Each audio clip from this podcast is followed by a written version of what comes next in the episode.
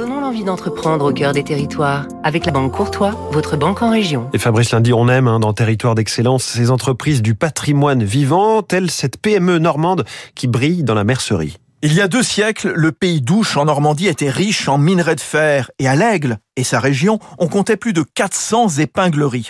En 1866, Benjamin Bohin reprend l'une d'elles, une manufacture familiale de Saint-Sulpice-sur-Île dans l'Orne.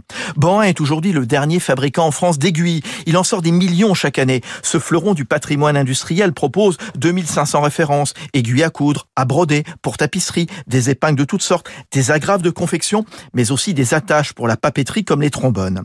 27 étapes sont nécessaires pour fabriquer en deux mois une aiguille à coudre, en pointage, estampage, ébavurage, polissage, nickelage, rien ou presque n'a changé pour les aiguillères et les aiguillers qui travaillent sur des machines ancestrales. Malgré tout, l'entreprise de l'Orne veut épouser les codes de notre siècle. Audrey Régnier, la directrice générale de Bohin. Pour rajeunir en fait euh, la marque euh, et puis bah, l'utilisation, ça passe vraiment par la communication.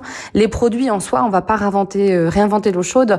On, on, a vraiment des produits qui, qui ont la parfaite utilisation. On fait aussi un petit peu de tuto. On, on travaille beaucoup aussi avec des influenceuses. On, pour nous, ce, n'est que le début. Hein. C'est un grand plaisir de travailler avec elles. Bohin vend ses aiguilles dans le monde entier, dans 40 pays, spécialement les États-Unis, avec le patchwork.